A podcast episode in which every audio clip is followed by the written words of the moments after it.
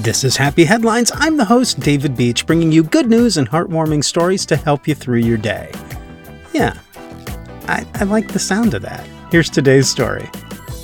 From Fox 2 News, Maya Nepos is a Washington University senior. She's getting a lot of attention on that TikTok thing because she had a situation meal points for her university. Maya said she didn't use many of her meal points this year because most of her classes were online and she hardly went to campus. She said she started a challenge for herself. Let's see if I can spend $600 in food in two days. So she took a friend out to a steak dinner on campus, but that hardly put a dent in the 600 points. So after her steak dinner, she bought hundreds of dollars worth of food from a campus market.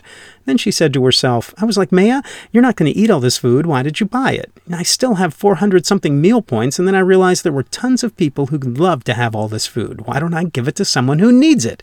Maya said the next day she decided to make care packages for unhoused people in St. Louis area with her food. She spent all of her meal points to make care packages and drove around for five hours dropping them off to those in need. A TikTok viewer reached out to her and asked if she could drop off food for their family in East St. Louis. So she did. Maya dropped off care packages for two days. After two days of delivery, while she was wrapping up finals, preparing to graduate and enter the workforce, she didn't stop there. Her followers on TikTok had electronically sent her money to create even more packages after she used her meal points. I included things that were easy for people to consume without a microwave or without openers. Maya graduated with a degree in psychology and a minor in marketing. She still looking for a job after college, but plans to stay in St. Louis for now. I love helping people in St. Louis. It's become my home over the past 4 years and I love helping people here or wherever I end up, she said.